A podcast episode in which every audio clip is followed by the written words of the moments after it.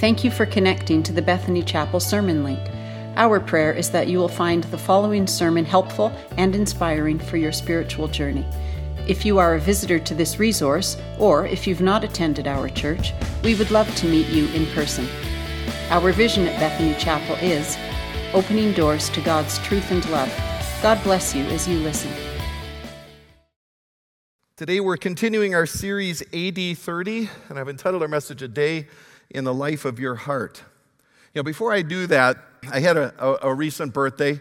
Uh, 42 is not too old, in my opinion. And uh, as I was celebrating my birthday, a friend of mine brought me a game, which I, I, just thought I would share with you because it was such an exciting thing.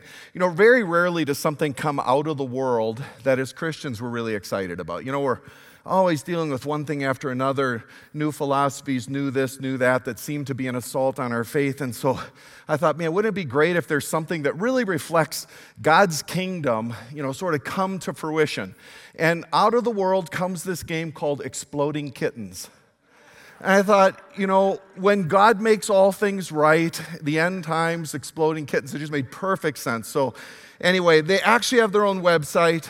For those of you who own cats, just don't even bother to email me. A day in the life of your heart. A customs officer observes a truck pulling up at the border. He's suspicious. He orders the driver out, searches the vehicle. He pulls off the panels, bumpers, and wheel cases, but finds not a single scrap of contraband. Whereupon, still suspicious, but at a loss to know where else to search, he waves the driver through. The next week, the same driver arrives. Again, the official searches, again, finds nothing illegal. Over the years, this official tries full body searches, x rays, sonar, anything he can think of, and each week the same man pulls up. No mysterious cargo ever appears, and each time, reluctantly, the custom man waves the driver on, and he is always suspicious. Something just doesn't seem right. Finally, after a few years, the customs officer is ready to retire. The driver pulls up, and the customs officer says to him, I know you're a smuggler. Don't bother denying it. But darned if I can figure out what you've been smuggling all these years. I'm retiring. I swear I will not do anything to you, but I've got to know before I retire. Will you please tell me what you've been smuggling all these years? The driver says, Trucks. See, sometimes the obvious is right in front of us. And yet it's so hard for us to see. We have a joke about this at our home. It's called the man look. Now, that does feel a little sexist, but it is a term thrown at me quite often the man look. And the man look is basically when you're asking your spouse for something and it really should be obvious. You know, you open up the refrigerator, where's the milk? And of course, the milk is right in front of you.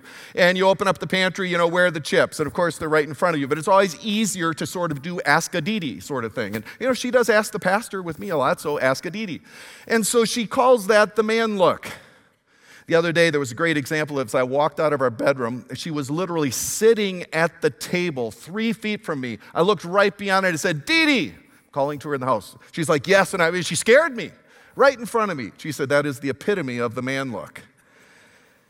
See, sometimes the very obvious just escapes us. And there could be compelling evidence right in front of us, but for some reason we miss it. May 18th, 1980. One of those dates which many of us can remember where we were, what we were doing. That was actually the day that Mount St. Helens erupted. I'm guess could you feel that here? Okay, because you could feel that for hundreds and hundreds of miles.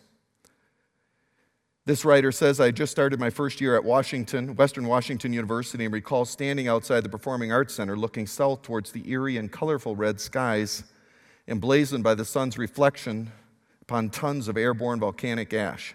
Many students heard the morning explosion over 200 miles away. Well, I guess we're a lot farther than that. My wife heard the blast standing outside her Poulsbo home and thought something large had fallen and crashed in the house.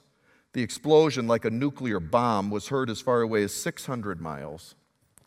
It killed 57 people. Can you imagine being right next to Mount St. Helens?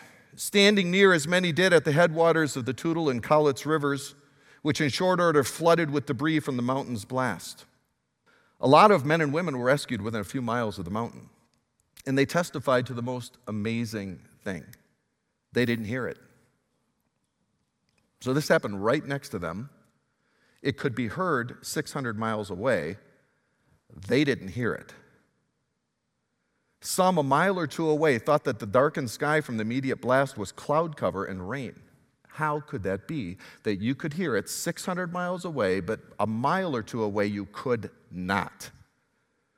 They are in what's called a zone of silence. Scientists explained that the incredible upward thrust of the exploding mountain sent the sound of the event into the atmosphere where it bounced back to Earth several times, but in intervals outward and away from ground zero. So, although people like old Harry Truman were right next to the disaster on Spirit Lake shores in the shadow of the volcano, they wouldn't know the eruption unless they were looking at the mountain in that moment. The sound escaped them.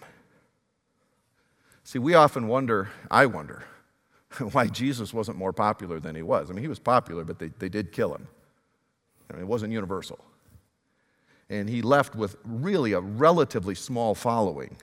And he performed miracles. He drew huge crowds. Tens of thousands of people were, were following him at times, maybe hundreds of thousands. By the time it was over, though, he left behind a relatively small movement after his death. How did that happen? See, Jesus, was sort of like a, a spiritual Mount St. Helens.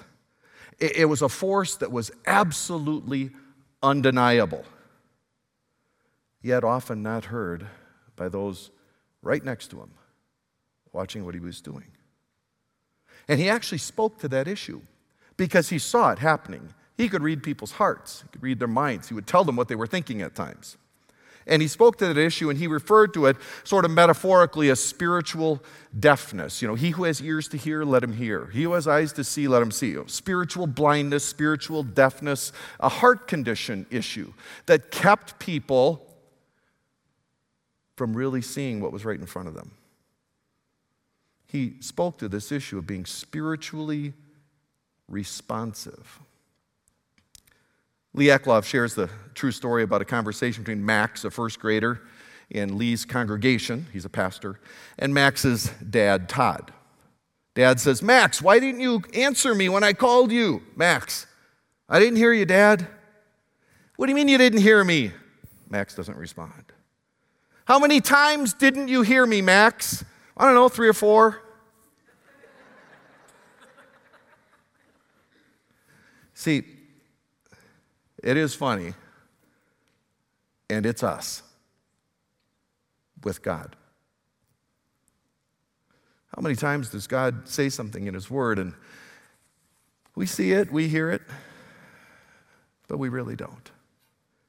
Matthew 13 is largely about that. I want you to turn there. It's on page 10 and 11 of the New Testament, the Bible in front of you. If you grab one of those Pew Bibles, the New Testament numbering starts over. So when you get to Matthew, it's 1. So Matthew 13 is on page 10 and 11, about two thirds of the way through that Bible. Matthew 13, we're going to read a little bit of an extended passage, so it'll be helpful if you're looking at it. If not, stay with me. Matthew 13, beginning in verse 1. That day Jesus went out of the house and was sitting by the sea. Large crowds gathered to him. So he got into the boat and sat down, and the whole crowd was standing on the beach. He spoke many things to them in parables, saying, Behold, the sower went out to sow. And as he sowed, some seeds fell by the road, and the birds of the prey came and ate them up. Others fell on the rocky places where they didn't have much soil, and immediately they sprang up because they had no depth of soil. But when the sun had risen, they were scorched, and because they had no root, they withered away. Others fell among the thorns, and the thorns came up and choked them out. Others fell on the good soil and yielded a crop, some a hundredfold, some sixty, some thirty. He who has ears, let him hear. And the disciples came and said to him, Why are you speaking to them in parables? Jesus answered them, To you it has been granted to know the mysteries of the kingdom of heaven, but to them it has not been granted. So he's speaking to two crowds. He's talking to his disciples with a broader crowd of skeptics and others. Whoever has, to him more shall be given, and he who and he will have an abundance, but whoever does not have even what he has shall be taken away from him. Therefore, I speak to them in parables, because while seeing they don't see, and while hearing they don't hear, nor do they understand. In their case, the prophecy of Isaiah is being fulfilled, which says, You will keep on hearing, but will not understand. You'll keep on seeing, but will not perceive, for the heart of this people has become dull, and With their ears, they scarcely hear, and their eyes, and they've closed their eyes. Otherwise, they'd see with their eyes, hear with their ears, and understand with their heart, and return, and I would heal them. But blessed are your eyes because they see, and your ears because they hear. For truly I say to you that many prophets and righteous men desired to see what you see and didn't see it, to hear what you hear and didn't hear it. He's talking about probably his presence with them. Hear the parable of the sower. When anyone hears the word of the kingdom and does not understand it, the evil one comes and snatches away what has been sown in his heart. This is the one in whom seed was sown beside the road. The one in whom seed was sown on the rocky places, this is the man who hears the word and immediately receives it with joy. Yet he has no firm root in himself, but is only temporary. And when affliction or persecution arises because of the word, immediately he falls away. And the one on whom seed was sown among the thorns, this is the man who hears the word, and the worry of the world and the deceitfulness of wealth choke the word, and it becomes unfruitful.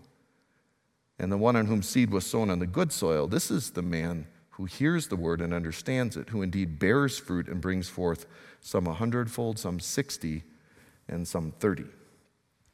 Just going to look at two points, and there's a very good chance I'm going to continue this chapter next week, and I'll be repeating a little of this because this is the first of seven or eight parables, which are all connected together. They were most likely delivered at one point to make uh, a statement about the nature of God's kingdom. So, the first point I want you to look at is God's kingdom is here, it just looks different than you'd expect.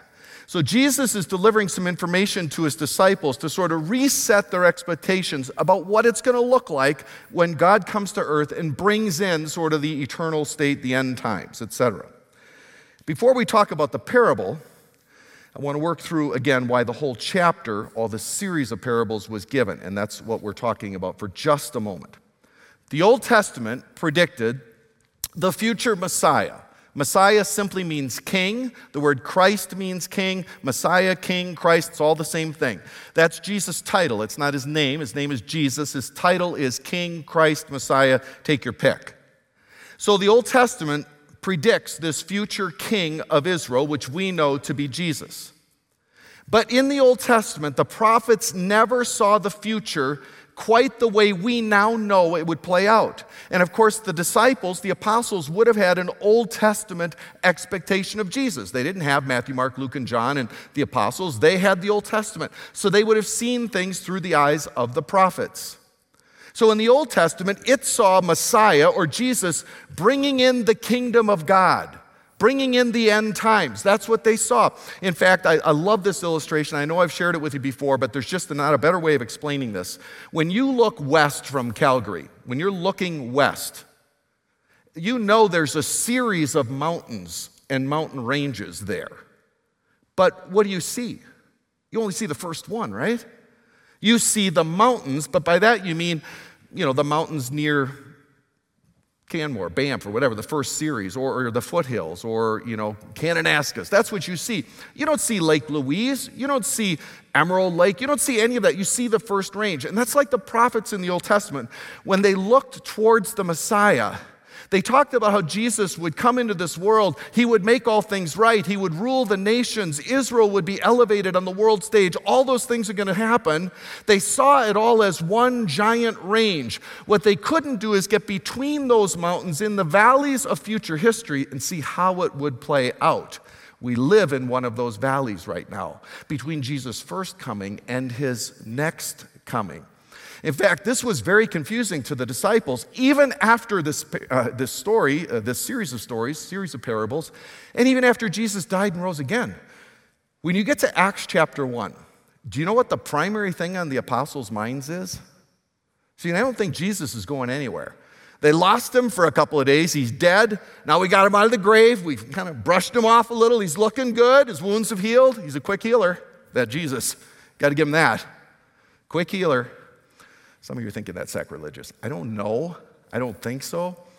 But Jesus, after three days, he's out of the grave, he's looking good. And then what are the disciples thinking? They're not thinking he's going anywhere now. They're thinking he's here to stay. And their question in Acts 1 6 is this Are you now going to restore the kingdom to Israel? What that means is their expectation was, even after everything he said, that Israel is going to have a king, it's going to be Jesus. They're going to be elevated on the world stage. They're going to have a military again. They're going to be number one. They're going to be a superpower. Israel again, just like under the days of David and Solomon. That's what they're thinking. Because their expectations of the kingdom of God are Old Testament prophet expectations. They don't see the differences between the first set of mountains and the second, the third, and the fourth as we go through salvation history. They never saw the church era that we are living in. But Jesus was going to be gone in like 40 days. Or just a few days, I'm sorry, just a few days. And the new truth is that the kingdom, which was supposed to come in apocalyptic power, like think book of Revelation stuff, with Messiah ruling the earth, wrapping up world history, that has arrived now in a different form. Because the king is here, Jesus is here, but we're not going to see the apocalyptic stuff yet. So, this era that they were going to live in was sort of a mystery. And that's what Jesus calls it the mysteries of the kingdom. And in this series of parables, he sort of defines the nature of this era they would be living in before things really come to a close. And Jesus uses parables, which his disciples give him a slight critique on. You know, why are you talking to us in stories? Just tell us what you're thinking.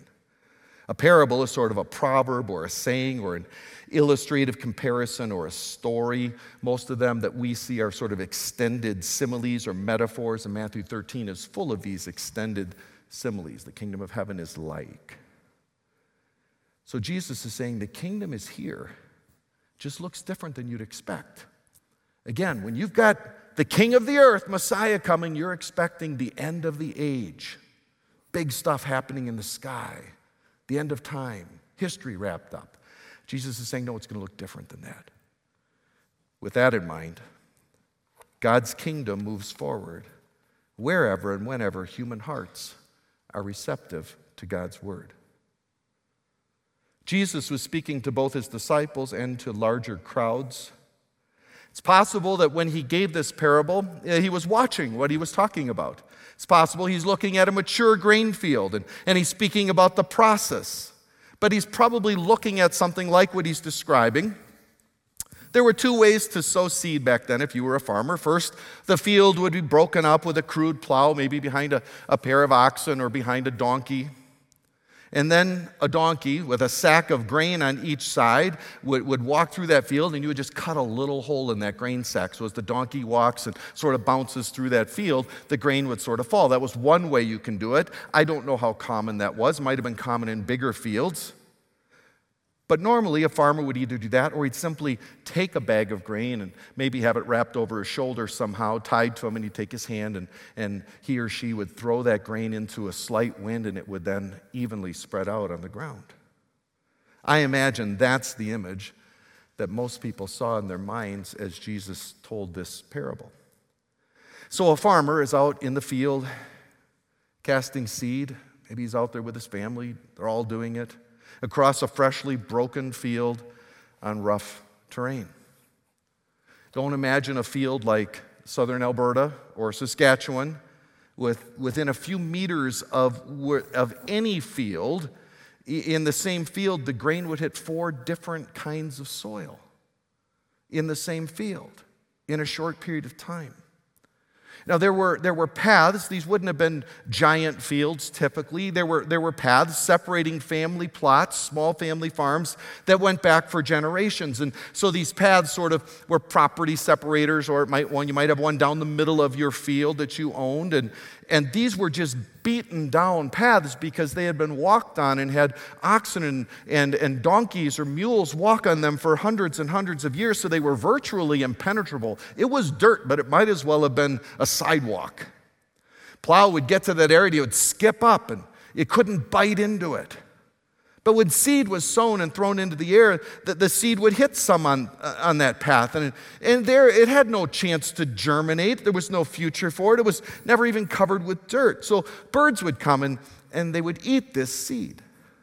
And within just a couple of meters of that, you, you would have a, a very deceptive part of the field because that part of the field appeared to be very rich and, and fertile, and it, it, was fertilized. Probably sheep manure, other things were laid on the field, so it looked fertilized, it looked fertile, it had incredible potential. But just a short distance from the surface, maybe six inches, maybe a foot and a half, was a, a limestone rock shelf. So Jesus refers to this as rocky soil, but it's not the kind of rocky soil. If you ever were out on a farm as a kid, I was on my Uncle Lloyd's farm picking up rocks in a field. What you would find in, in those fields would be, you know, big river rock, and you would pick those up on a sled and you'd get to the end of the field, you'd dump them in the fence row.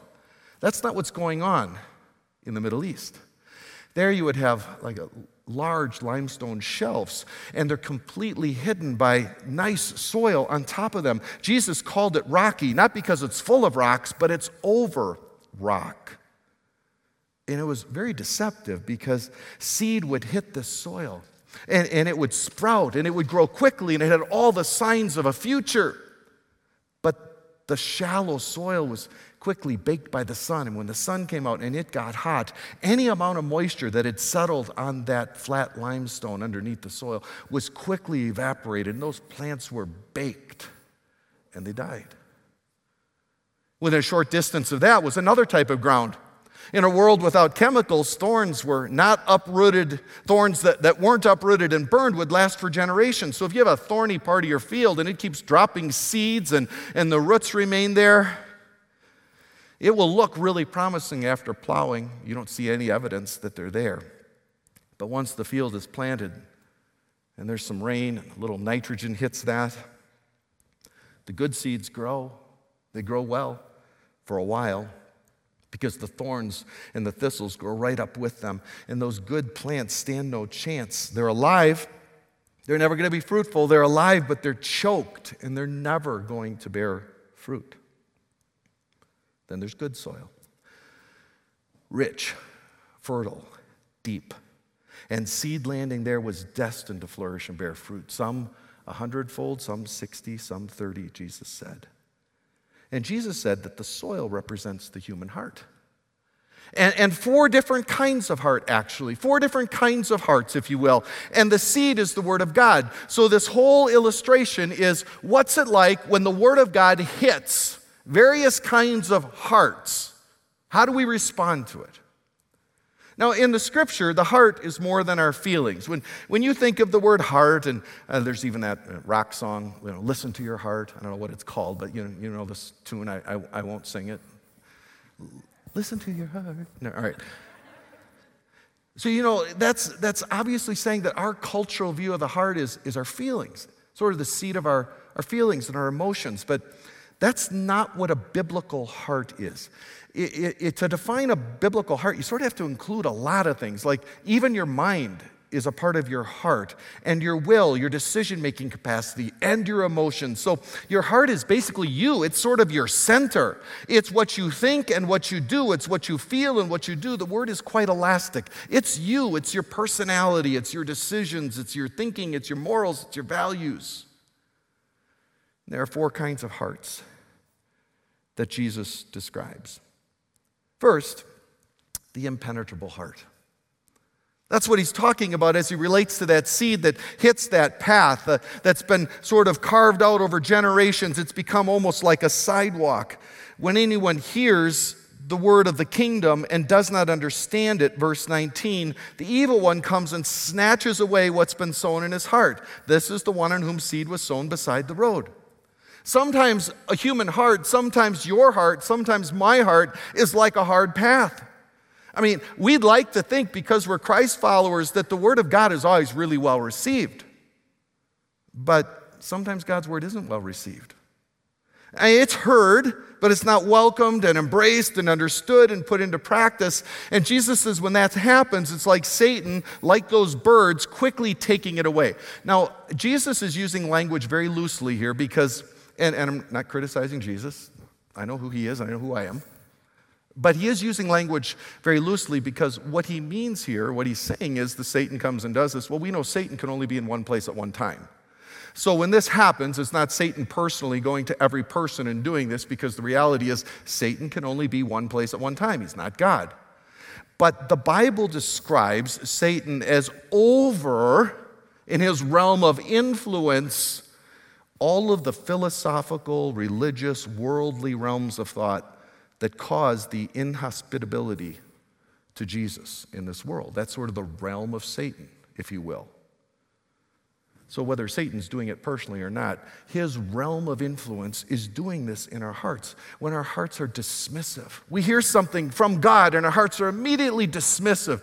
It's like the Word of God hitting that hard path.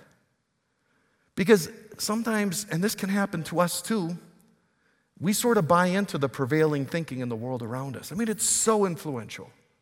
And every generation has to fight this because with every generation, there's a few new things that come along and they assault our faith. And, and we sort of buy into it because, hey, it, it, seems to be what everyone else is thinking. And when we do that, and then the Word of God hits us, it's like Jesus' ideas are flat earth. You know what I'm saying? Jesus really can get out of date pretty quickly with every generation because of this. And, and we're thinking, come on, Jesus, you got to catch up, you got to stay current. But he's not going to. He's God, He doesn't change. But many times, as the world continues to evolve and philosophical systems keep moving forward, Jesus becomes less and less sort of in touch with where modernity is, and we become dismissive. And we hear the word of God is like hits the hard path, and we're just not interested because Jesus doesn't really fit in anymore. The second kind of soil is the impressionable heart. Probably a couple of different ways to say this. I've said impressionable like Jesus makes a good first impression. Doesn't last. Verse 20 The one on whom seed was sown on the rocky places, this is the man who hears the word and immediately receives it with joy, and he has no firm root in himself. It's only temporary, and when affliction or persecution arises because of the word, immediately he falls away. Sometimes a heart is like that rocky soil. Again, I don't like the term rocky soil, but don't want to critique the one who said this because that could get me in trouble. But there's this shelf of rock underneath it's not like rocks in the soil, but a shelf of rock. So God's word gets a great start. It takes some root. Change might even begin a little. You know, you might hear a sermon, or you might be watching a podcast, you might be in some sort of a Bible study, and, and there's enough of an impression made there that decisions are made. You might be a person investigating Jesus, and it sounds good for a while. And so it gets to the point in your heart that maybe some decisions are being made. Maybe you're setting some goals in your life, and Maybe a new habit even starts that relates to God and His kingdom. But, but I would sort of define it as a little bit of a Jesus crush. You know, he's kind of getting to know him for the first time. You're a little infatuated with what's going on. You know, it seems like a good movement. He seems like a cool guy. But then the hard times come. Something doesn't work out. God disappoints you, and your heart runs back home to self. Jesus is too much effort. He's sort of in a momentary infatuation. And for a moment, he looks like the easy path and the good deal, but he's not. He didn't promise that. And it doesn't take long as a Jesus follower to, to find that out. Eventually, you're going to be disappointed. And that's like this impressionable heart. You get a good start, it doesn't last. Then there's the crowded heart, verse 22. And I think this is probably what most of us struggle with the most if we are Christ followers. The one on whom seed was sown among the thorns, this is the man who hears the word, and the worry of the world and the deceitfulness of wealth choke the word, and it becomes unfruitful. This is sort of us when we, we sort of let the world crowd into our value system. Sometimes a heart is like that thorny soil. There's a place for God's word, there's a place for God. The problem is, God isn't alone. He's going to share us with everything else.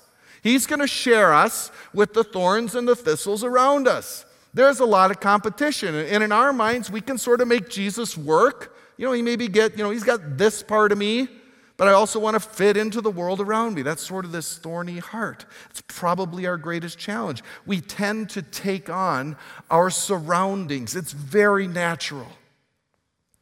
An English tourist attraction had to scramble after one of their exhibits was temporarily less than family friendly. Officials at Lincolnshire Wildlife Park were forced to remove five newly adopted parrots after the birds were discovered swearing at park guests. I'm so glad this happened to the British because they always appear so much smarter than us and everything. You know, you, you have a British accent, you get 10 extra IQ points. But they can't control their parrots. They were unsure how it happened, but after the five parrots had been quarantined together, they came out with quite the blue vocabulary. Apparently, the park staff found it amusing at first, but that only encouraged the parrots to say more obscenities. Park CEO Steve Nichols explained the dynamic. For the last 25 years, we've always taken in parrots that have sometimes had a bit of blue language, and we've really got used to that. But just by coincidence, we took in five in the same week, and because they were all quarantined together, it meant that one room was just full of swearing birds. The more they swear, the more you usually laugh, which then triggers them to swear again. But when you get four or five together that have learned the swearing and the laughing, so when one swears, one laughs, before you know it, it just got to be like an old working men's club scenario where they're all just swearing and laughing.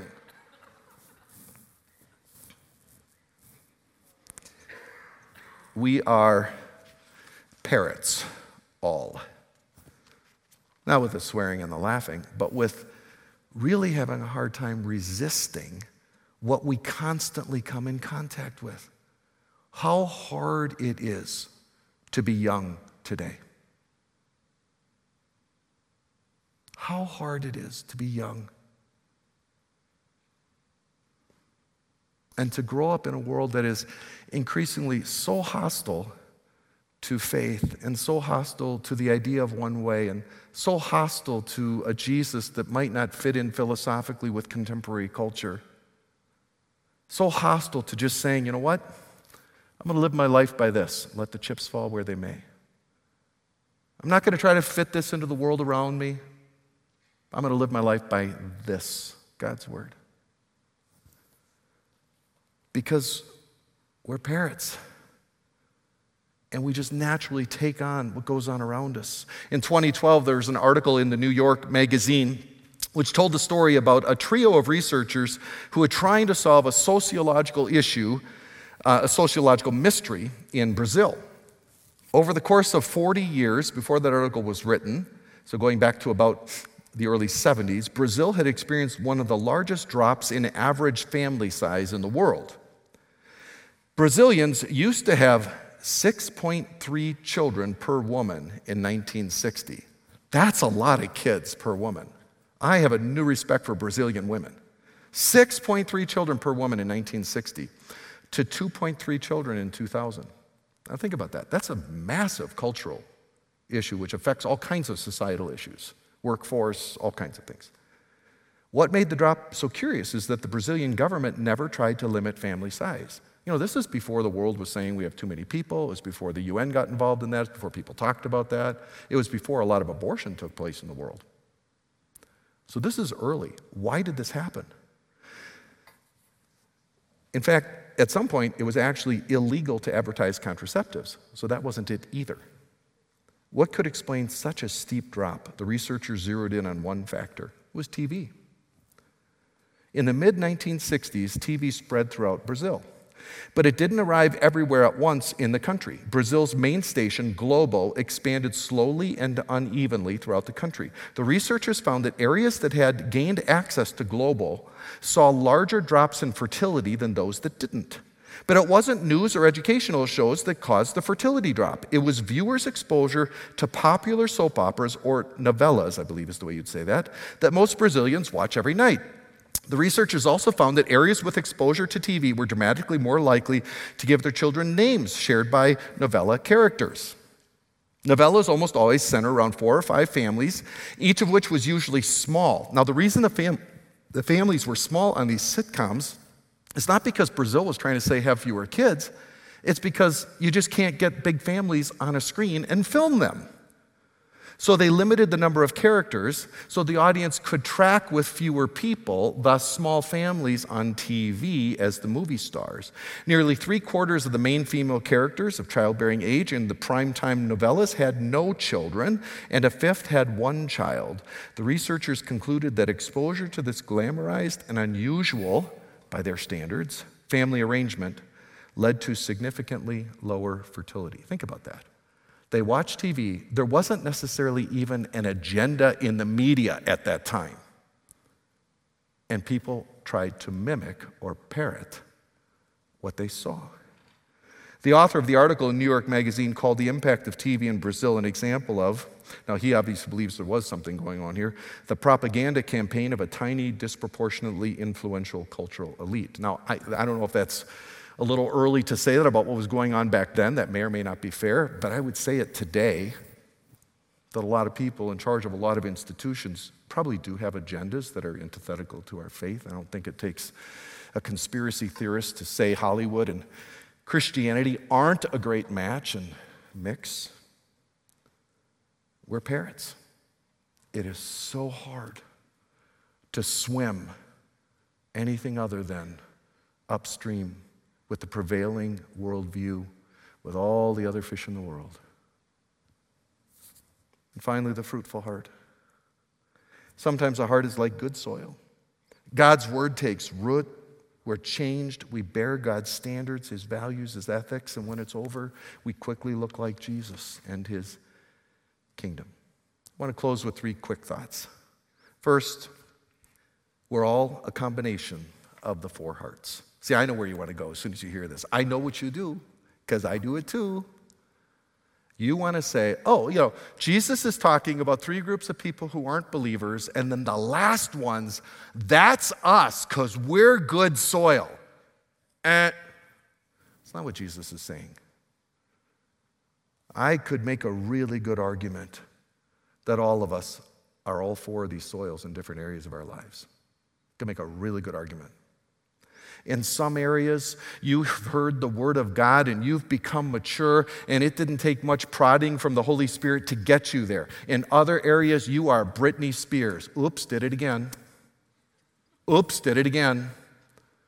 Oops, and you just don't change. And sometimes your heart isn't ready to change. We want to identify with good soil, but I guarantee you there are parts of me that are good soil.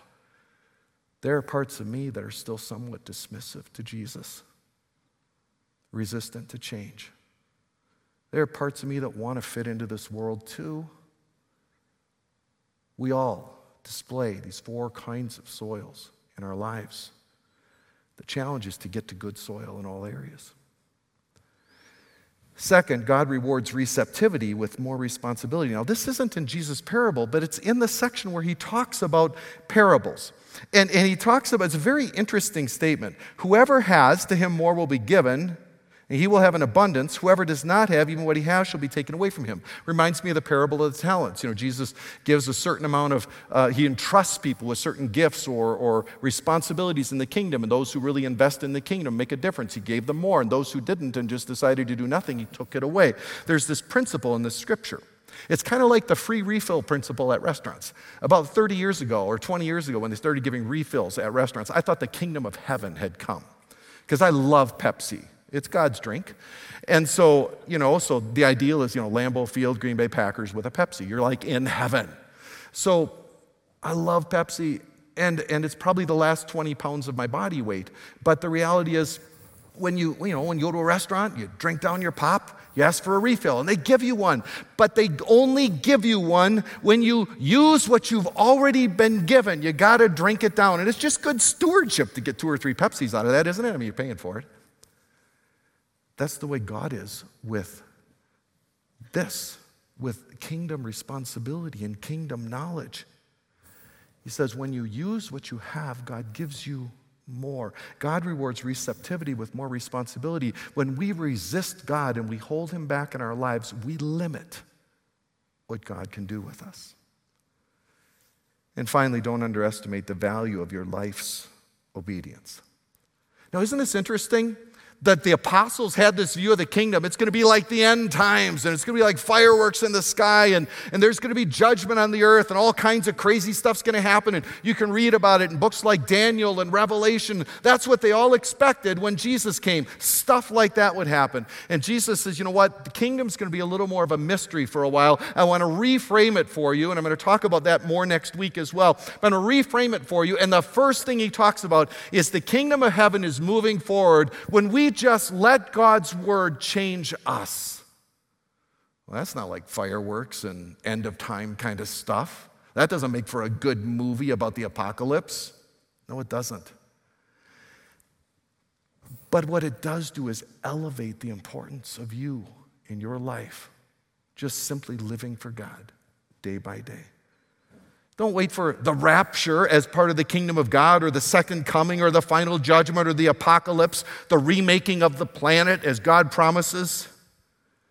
Your obedience, your simple obedience, is God's kingdom moving forward. God, we thank you for your word. And I pray that in each one of our lives, in each one of our hearts, that we would determine today in some area where maybe we've been a little bit hard hearted, or maybe, you know, your word has penetrated, it started to grow, and we decided it wasn't worth it, or we're being a little worldly, those first three hearts that we don't want to think we are. In some area, I'm sure each of us struggles. And I pray that in each of our lives, we would want to move more towards being good soil all the time so that when we hear and know what's right, we would just do it because we serve you. You're our God, and we love you. Help us, Lord. And thank you for the fact that the, the most, one of the most important things we can do in light of your kingdom coming is simply to display, on display in our lives, obedience to the one who loves us. In Jesus' name, amen. Thanks for listening to this sermon. We hope you found it connected you to the God of truth and love, who we worship and serve at Bethany Chapel. If you have any questions or want to connect to any of our pastors, please go to our Bethany Chapel app and choose Connect, or go online to bethanychapel.com and click Come. Thanks again, and God bless you.